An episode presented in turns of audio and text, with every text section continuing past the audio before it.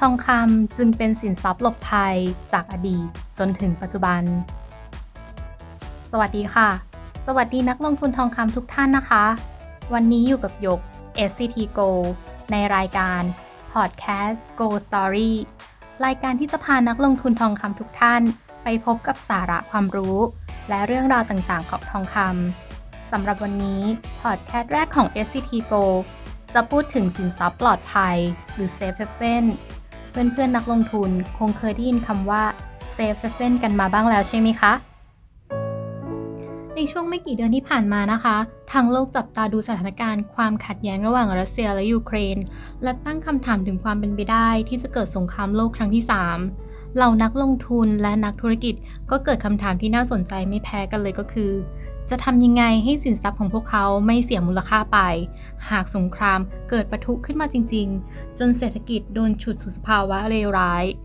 โดยในแวดวงนักลงทุนนะคะ จะมีสินทรัพย์ประเภทหนึ่งค่ะ ที่เขาเรียกกันว่า safe haven หรือสินทรัพย์หลบภัย มีความหมายตรงตัวของมันเองเลยก็คือ เป็นสินทรัพย์ที่มีความผันผวนต่ำค่ะ มีความปลอดภัย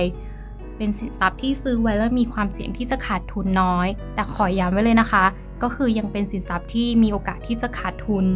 เรามักเรียกสินทรัพย์ประเภทนี้ค่ะว่า หลุมหลบภัย โดยในสภาวะปกตินะคะ มูลค่าของสินทรัพย์อื่นๆ อย่างเช่นหุ้น และในยุคนี้ก็คงจะต้องรวมไปถึงสินทรัพย์ดิจิทัลต่างๆ ที่มีการเคลื่อนไหวเพิ่มขึ้นหรือลดลงของราคาที่รับได้ โดยที่นักลงทุนนะคะ เลือกลงทุนในสินทรัพย์เหล่านี้เพื่อคาดหวังผลตอบแทนที่มาก แต่เมื่อไรก็ตามนะคะ ที่เกิดวิกฤตหรือสถานการณ์ที่ไม่แน่นอน เกิดความผันผวน ความไม่มั่นใจ แม้แต่คนที่กล้าเสี่ยง ก็รู้ว่าสินทรัพย์เหล่านี้ที่ตัวเองถืออยู่ค่ะ มีโอกาสที่จะขาดทุนเกินจะคาดเดา จึงเกิดการเคลื่อนย้ายเงินทุน จากสินทรัพย์ประเภทที่มีความเสี่ยงสูง ไปสู่สินทรัพย์ที่มีความปลอดภัย ซึ่งส่วนใหญ่ก็คือทองคำค่ะ ถ้าที่ย้อนกลับไปในอดีตนะคะ เราอยากทราบถึงที่มาว่าทำไมทั่วโลกจึงเห็นตรงกัน เลือกให้ทองเป็นสินทรัพย์ที่มีค่าตลอดการ หรือได้รับการยอมรับ ก็คงจะต้องย้อนกลับไปไกลหลายพันปีเลยค่ะ ในสมัยที่มนุษย์มีการแลกเปลี่ยนสินค้ากัน โดยที่ในยุคนั้นน่ะยังไม่ได้มีเงินเป็นสื่อกลางในการแลกเปลี่ยนเลยค่ะ อย่างที่เราเคยได้ฟังหรือว่าเคยได้ยินมานะคะ ว่าคนในยุคก่อน สิ่งที่ใช้ในการแลกเปลี่ยนกัน ก็จะเป็นสิ่งที่หาได้ง่าย ๆ ตามธรรมชาติค่ะ อย่างเช่นพวก ก้อนหิน ลูกปัด หรือว่าเปลือกหอย แต่ด้วยสิ่งเหล่านี้นะคะ ไม่ได้มีคุณสมบัติที่เหมาะสม จะเป็นสื่อกลางได้ในระยะยาวค่ะ อย่างเช่น ถ้าเป็นก้อนหินนะคะ ก็จะมีความหนัก เคลื่อนย้ายยาก ขนาดของก้อนหินก็ไม่เท่ากัน ไม่ได้มีมาตรฐาน ถ้าเป็นลูกปัดนะคะ ก็จะหาได้ง่าย ง่ายจนทำให้มันไม่ได้มีมูลค่าในตัวของมันเองอะค่ะ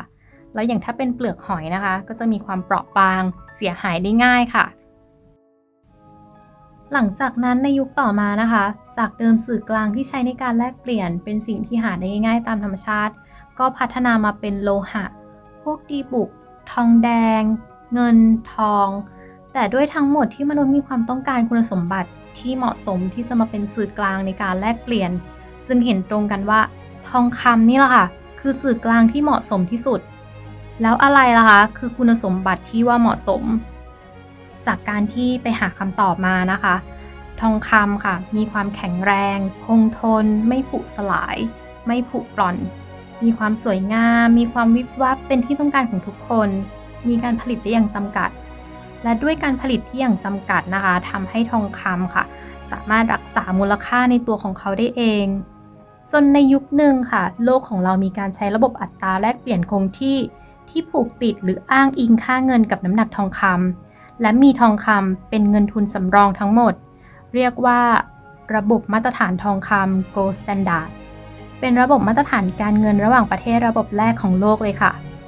ในช่วงที่มีการใช้ระบบมาตรฐานทองคำนะคะ ระบบการเงินระหว่างประเทศมีเสถียรภาพมากค่ะ เพราะเป็นช่วงที่ไม่มีสงคราม ปัญหาความขัดแย้งระหว่างประเทศก็มีน้อย และมีการขยายตัวทางเศรษฐกิจทางการค้าการลงทุนระหว่างประเทศมากค่ะ จนกระทั่งในสงครามโลกครั้งที่หนึ่งประเทศที่เข้าร่วมสงครามประกาศยกเลิก การแลกเปลี่ยนเงินตรากับทองคำและห้ามส่งออกทองคำเพื่อรักษาทุนสำรองของประเทศ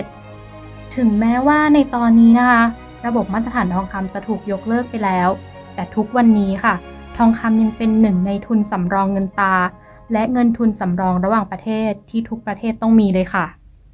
พอกลับมาที่ปัจจุบันนี้นะคะ จะเห็นว่าจากเหตุการณ์สงครามรัสเซียยูเครนที่เริ่มต้นขึ้นในช่วง 3 เดือนก่อนหน้านี้